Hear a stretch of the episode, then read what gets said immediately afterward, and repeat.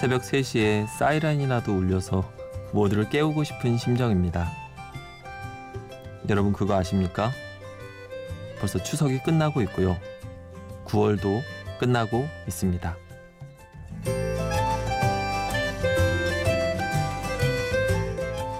심야 라디오 DJ를 부탁해 오늘 DJ를 부탁받은 저는 담당 PD 유천입니다.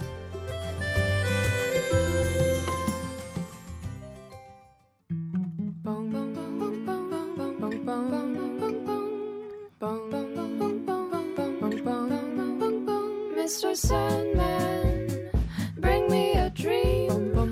Make him the cutest that I've ever seen. Give him two lips like roses and clover. 첫곡 폼플라무스의 미스터 샌드맨 듣고 오셨습니다. 음, 커버곡 목이 베네요. 커버곡을 주로 하는 2인조 밴드인데요. 아, 우리나라 가수 바버레츠가 이 사람들의 동영상을 보고 매력에 빠져가지고 자신들도 이런 걸 해보자. 그래서 프로젝트를 하다가 결국 그 바버레츠라는 그룹이 결성됐다고 하네요. 음, 예, 다시 한번 소개해 드릴게요. 저는 이 프로그램의 연출을 하는 유천 PD라고 하고요.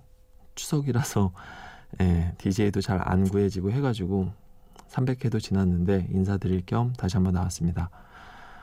실은 제가 DJ를 부탁해 200회 때도 한번 출연했었는데요. 예, 녹음할 때 진짜 고생을 했습니다. 그 전에는 솔직히 이게 그렇게 어려운가 싶었거든요. 음, 내가 혼자 녹음해 보니까 남의 이야기는 잘 들리는데 제 이야기는 진짜 모르겠더라고요. 아, 지금 말하는 게 웃기긴 한 건가? 들을 만한 얘기인 건 맞는가? 이런 판단이 잘 안 서더라고요. 음, 방송 나갈 시간은 새벽 3시인데 새벽 12시 반까지 아마 그랬을 거예요. 다시 녹음하고 다시 녹음하고 그러다가 이게 목은 계속 쉬어가는 거예요. 뭐 성대가 계속 이렇게 칼칼해진다고 해야 되나? 그러니까 새로 녹음할수록 앞에 미리 녹음한 것하고는 목소리도 너무 차이 나고 게다가 라디오 주조에서는 이제 담당 부장님이 지금 입고 안 하면은 방송 사고 난다고 막 크게 화를 내가지고 예 그제서야 억지로 포기하고 아쉬운 녹음본을 넘겼던 기억이 납니다. 제가 여기 오시는 분들한테 항상 힘 빼고 편안하게 하세요. 뭐 이렇게 얘기했는데요. 그게 왜 이렇게 안 되던지. 음, 그 뒤로 어쨌든 일일 DJ 분들 대하는데 좀 온순해졌어요. 음, 그리고 여기 오시는 DJ 분들도 어떻게 아셨는지 미리 제 방송 듣고 나서 이게 알 수 없는 웃음을 짓기도 하고 뭐 아무튼 예, 너도 그 정도면서 왜 그러냐 이런 느낌인 것 같기도 하고요. 아무튼 이제는 좀 서툴더라도 예, DJ 분들 괜찮다고 하고 이해한다고 하면서 사실 그 누구는 뭐 잘 못하고 싶어서 못하는 것도 아니잖아요. 예. 그래서 진솔하면 그걸로 오케이 하고 넘어가고요. 실제로 청취자분들도 그런 방송이 좋다고 많이 피드백을 남겨주세요. 예. 이게 뭐 방송뿐이겠습니까? 음, 여기 오셨어도 많이들 하소연 하시는데요.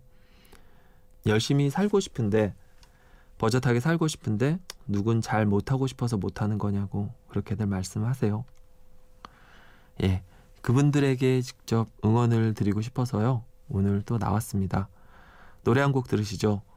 유정석의 질풍가도.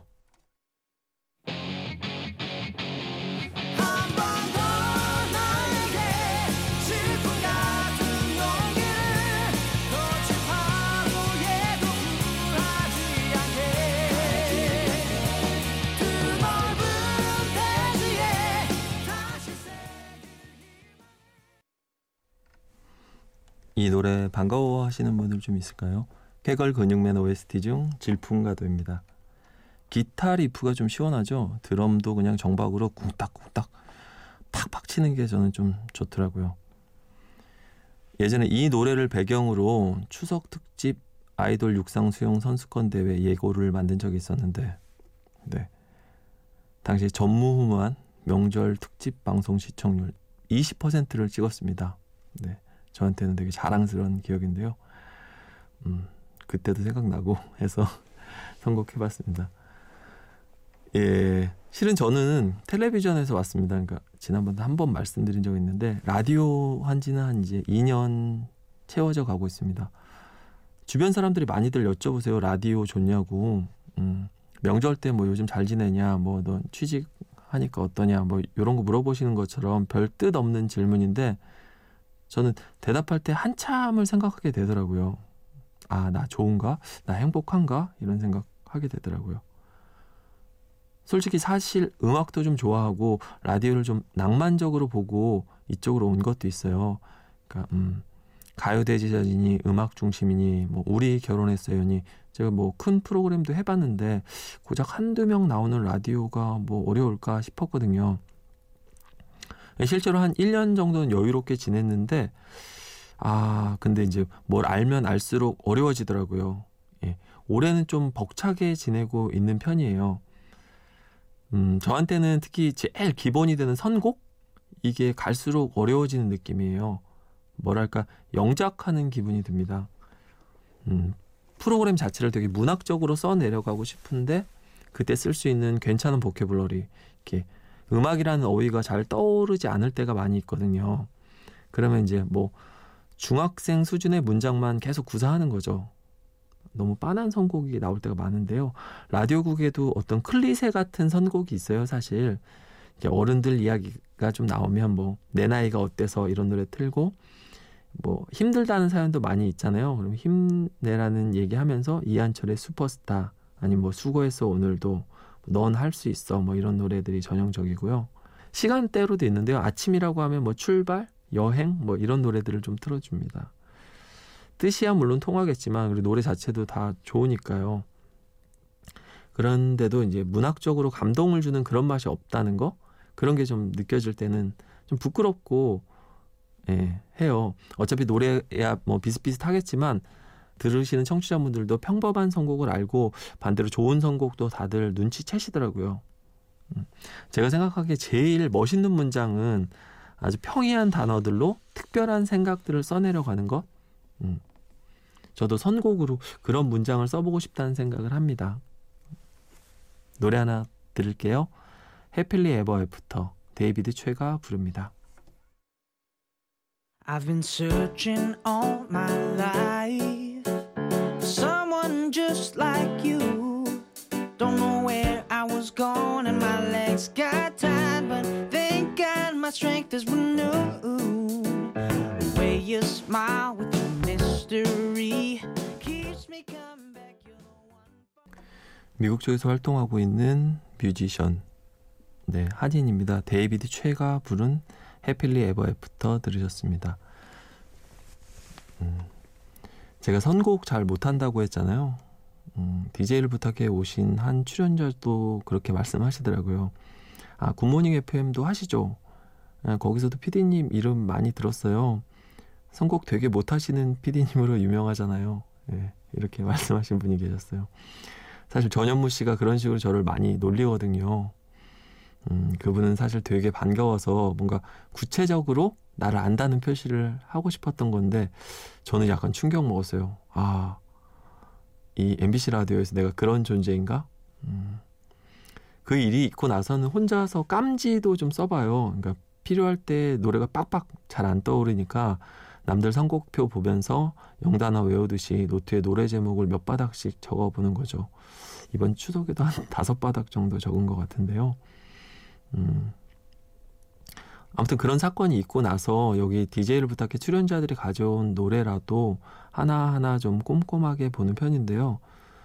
2주 전에 한 분이 녹음을 하시는데 녹음 전에 좀 일이 있어가지고 급하게 오셨어요. 그러니까 저희가 출연진들이 원고를 좀 보내면 수정하고 다시 돌려드리고 이렇게 손보는 작업들을 좀 하는데요. 음, 그리고 또 이렇게 너무 안 어울리거나 바로 전날 틀었던 노래라면 노래를 좀 바꾸기도 해요. 근데 그분은 좀 시간이 없어가지고 저희가 수정한 걸 못 본 거예요. 그래서 와가지고 원고를 즉석에서 읽어가면서 녹음을 했는데요. 근데 그때 사건이 좀 터졌습니다. 제가 고친 원고를 이제 읽고 있는 중에 스튜디오는 또 제가 고른 노래가 흘러 나왔거든요. 네. 근데 그분이 갑자기 우시더라고요. 이 노래 대체 뭐냐면서.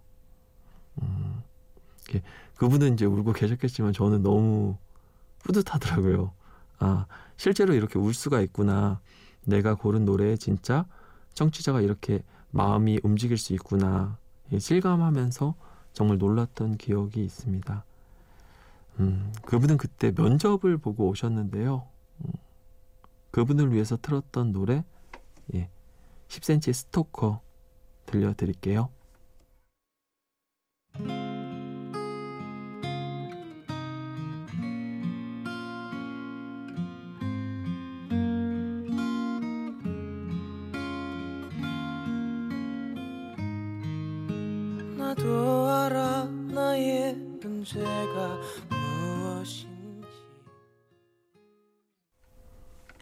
10cm의 스토커 듣고 오셨습니다. 제가 여름 휴가를 못 갔었거든요. 음, 앞에도 말씀드렸지만 지금 하고 있는 이 프로그램 DJ를 부탁해랑 굿모닝 FM을 같이 하니까 이렇게 두 개 프로그램을 맡아서 한다는 게 쉽지 않아가지고 시간이 정말 없었거든요. 하루 종일 거의 잘 때까지 일하는데도 잘 안 끝나요. 음, 요즘 드는 생각은 그러면 밥 먹는 시간을 좀 줄여야겠다는 생각이에요. 그러니까 더 이상 줄일 시간은 거기밖에 없다는 생각이 들었어요. 그래서 실제로 점심을 종종 굶기도 했는데요. 어쨌든 정말 부단히 제가 애를 써가지고 이틀 정도 휴가를 냈어요. 그러니까 목요일하고 금요일, 그러니까 9월 중순쯤에 늦은 여름 휴가를 갔습니다. 그리고 이제 오랫동안 하고 싶었었던 자전거 국토 종주를 했어요. 자전거 타고 충주에서 시작해가지고 부산까지 달려봤습니다. 3일 동안 한 400km 정도를 달렸을 거예요. 제일 좋았던 거는 좀 조용한 거? 예. 음, 좀 위험하니까 저는 사실 자전거 탈 때 음악 안 듣는데요. 음악을 안 듣는 것도 의외로 좋았어요. 3일 동안 음악 없이 지내는 거. 그리고 휴대폰이나 TV도 잘 안 보고 그냥 페달질만 반복해서 한 3일을 했는데요. 음, 근데 이렇게 단순한 일을 하니까 뭔가 좀 무뎌지고 단단해지는 느낌이 저는 되게 좋더라고요.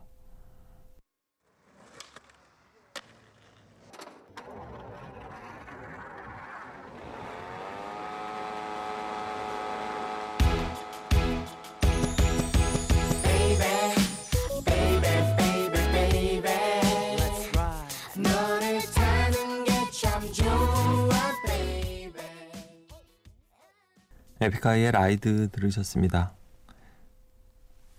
자전거 일주는 사실 엄청 힘들거든요. 낙동강 이후로 가니까 엄청 지루하고 매점 같은 것도 별로 없어요. 예.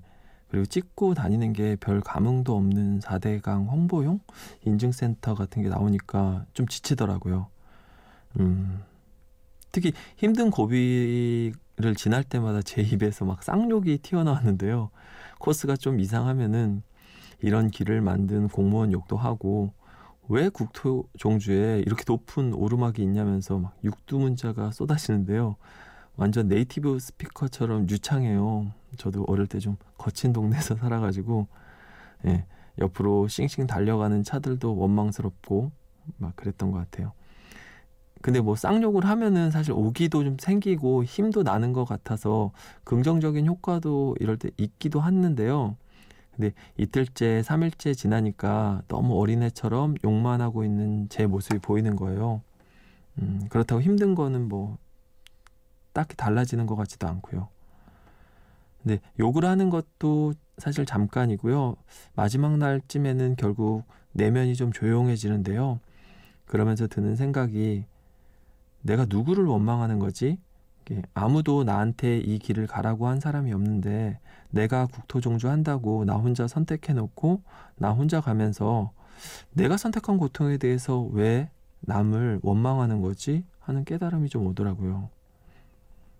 음. 나중에라도 내가 무슨 자원활동이나 시민단체 혹은 민주화운동에 헌신하겠다고 뛰어들고 나서도 이런 비슷한 일이 있을 수 있겠구나 이런 생각이 들었어요.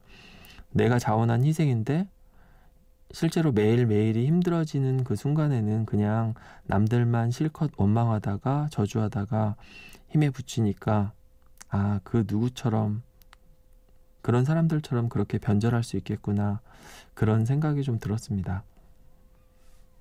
다음 노래 들으실게요. 뮤턴트의 잔인한 너.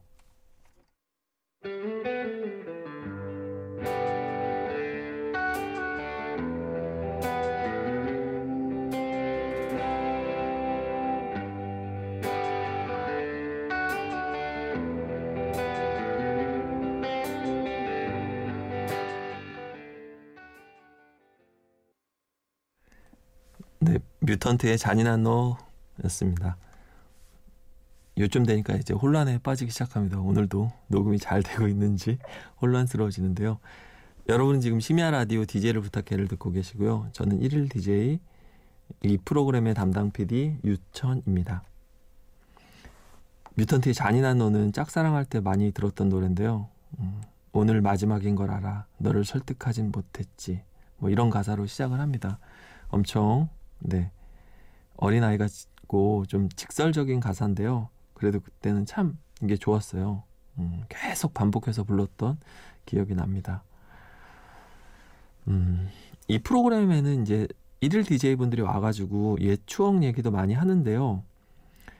여러분은 이제 사라진 문화 중에서 뭐가 제일 아쉬운가요? 예. 저는 새벽송, 예. 새벽송이라고 하세요. 크리스마스 이브 때 동네에 돌아다니면서 같은 교회 다니는 이제 성도님들 가정 앞에서 캐롤 불러주는 그런 거거든요. 그리고 나면은 이제 그 집 집사님이 나와가지고 초코파이 한 상자 정도 주고 같이 캐롤을 불러주고 그랬는데 아마도 제가 군대 갔다 오니까 없어진 것 같더라고요.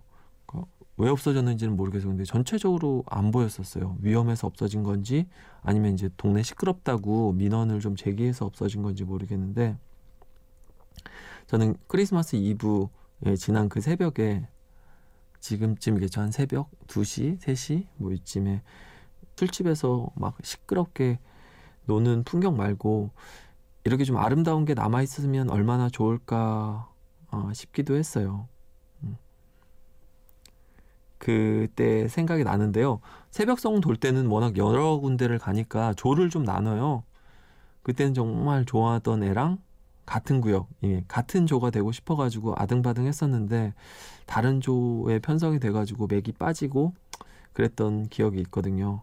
그러니까 새벽송을 다 돌고 나서 교회 지하실에 들어오면 이제 추위에 얼굴이 빨개진 채로 제가 좋아했던 애가 이제 구석에서 쭈그려 자고 있는 거예요. 멍하니 이제 그걸 보고 있으면 또 얼마나 사랑스러운지 몰랐어요. 예. 옛날 생각이 나는데요. 그때 풍경이 그려지는 노래 하나 드릴게요. 솔리드의 잠든 날 포켓 속에.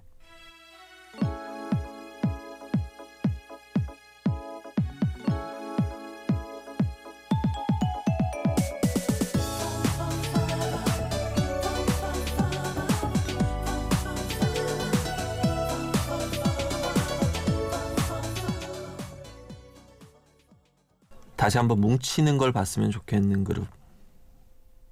제 마음속에 1위입니다. 솔리드의 잠든 널 포켓 속에 들으셨습니다. 음, 저도 텔레비전에 있을 때는 음악 프로그램 좀 했었거든요. 쇼 음악 중심에도 있었고 연말에 있는 가요 대제전도 했었고 뭐 호주 같은 데 가서 Korea Music Wave라고 한류 콘서트 같은 것도 하고 그랬던데요. 근데 그래서 이런 공연 같은 거 좋아할 것 같잖아요. 방송국 다니는 사람들이. 근데 저는 태어나서 한 번도 실제로 콘서트에 가본 적은 없어요. 음, 정확히 말하면 유료 관객으로 가본 적은 없어요. 일단 긴장이 되는 게 되게 싫었거든요. 큰 공연일수록 이제 앞에 있는 가수가 보이는 게 아니라 뒤에 있는 스텝이 보여요. 그래서 아우 저거 문 닫고 이렇게 여는 거 딱딱 맞춰야 되는 거 장난 아닐 텐데 이거 어떻게 맞췄을까? 아, 저렇게 움직이면 동선이 확보되나? 아, 저렇게 해서 밴드가 슬라이딩 돼서 나오겠구나. 뭐 이런 쓸데없는 걱정이 되는 거예요. 돈 내고 와가지고 그렇게 긴장하는 거가 일단 싫었고요. 그리고 또 이렇게 은혜 못 받을까봐 그런 게 걱정이 됐어요. 그래서 어릴 때 수련회 같은 데 가잖아요. 근데 이제 가끔은 남들이 막 눈물 흘리면서 감격하는데 저 혼자 멀뚱멀뚱 할 때가 있었어요. 근데 그만큼 외로운 것도 없는 것 같아요. 그래서 콘서트 때도 그 비슷한 광경이 보여지는 것 같은데 그게 걱정되는 거예요. 텔레비전에서 보는 콘서트는 막 다들 방방방방 뛰어다니는데 나는 도저히 그럴 자신은 없고 그 공간에서 이게 외롭게 우두커니 서 있을 것 같은 제가 떠오르더라고요. 그게 좀 무서웠어요. 음, 이상하게 들릴 수도 있는데 남들하고 같은 감정을 느끼지 못할까봐 예, 그래서 너무 외로울 것 같아서 그게 걱정이 됐어요. 사실 사람들이 어떤 광경을 보고 느끼는 건 다 다를 수 있는데 그게 되게 미안하고 외로운 일이 된다는 거. 음. 그것도 좀 그렇죠. 예. 그래도 한 번 정도 콘서트에 가본다면 저는 이 노래를 남들처럼 같이 떼창을 해보고 싶어요. 초반부에는 툴툴거리면서 불평하는 듯한 곡조가 지나간 다음에 이내 모두가 함께 이 세상에 화를 내는 듯한 이 느낌이 참 좋더라고요. 오아시스의 Back in Anger.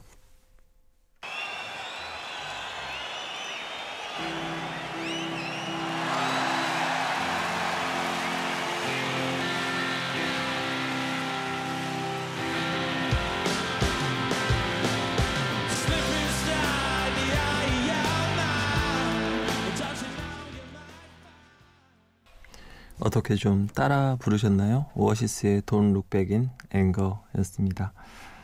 음, 여러분 가장 기억에 남는 드라마는 뭐가 있으세요?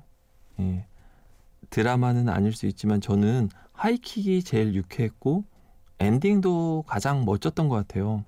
신세경이랑 최다니엘이 공항으로 가다가 흑백으로 죽음을 암시하면서 그렇게 끝났는데요. 기억나시나 모르겠어요. 아마 그날은 정말 전 국민이 충격에 빠졌던 것 같은데 대한민국 전체에 우울증을 안겨준 것 같았어요. 음.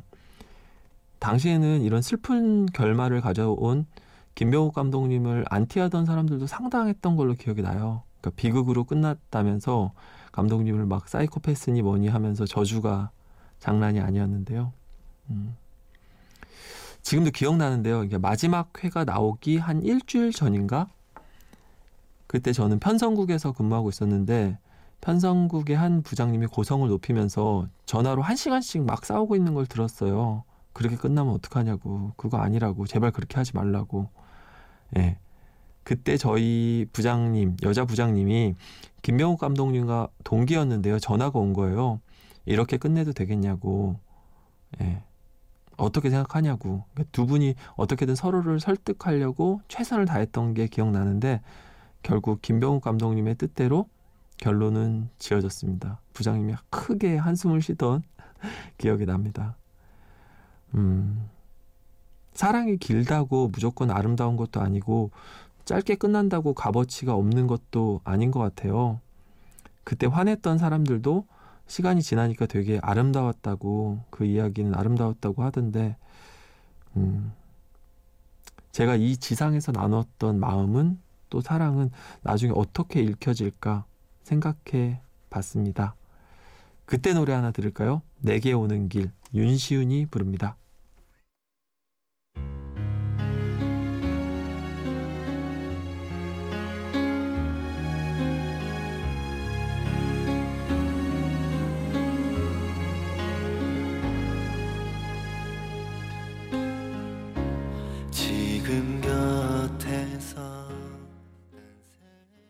윤시윤의 내게 오는 길 듣고 오셨습니다.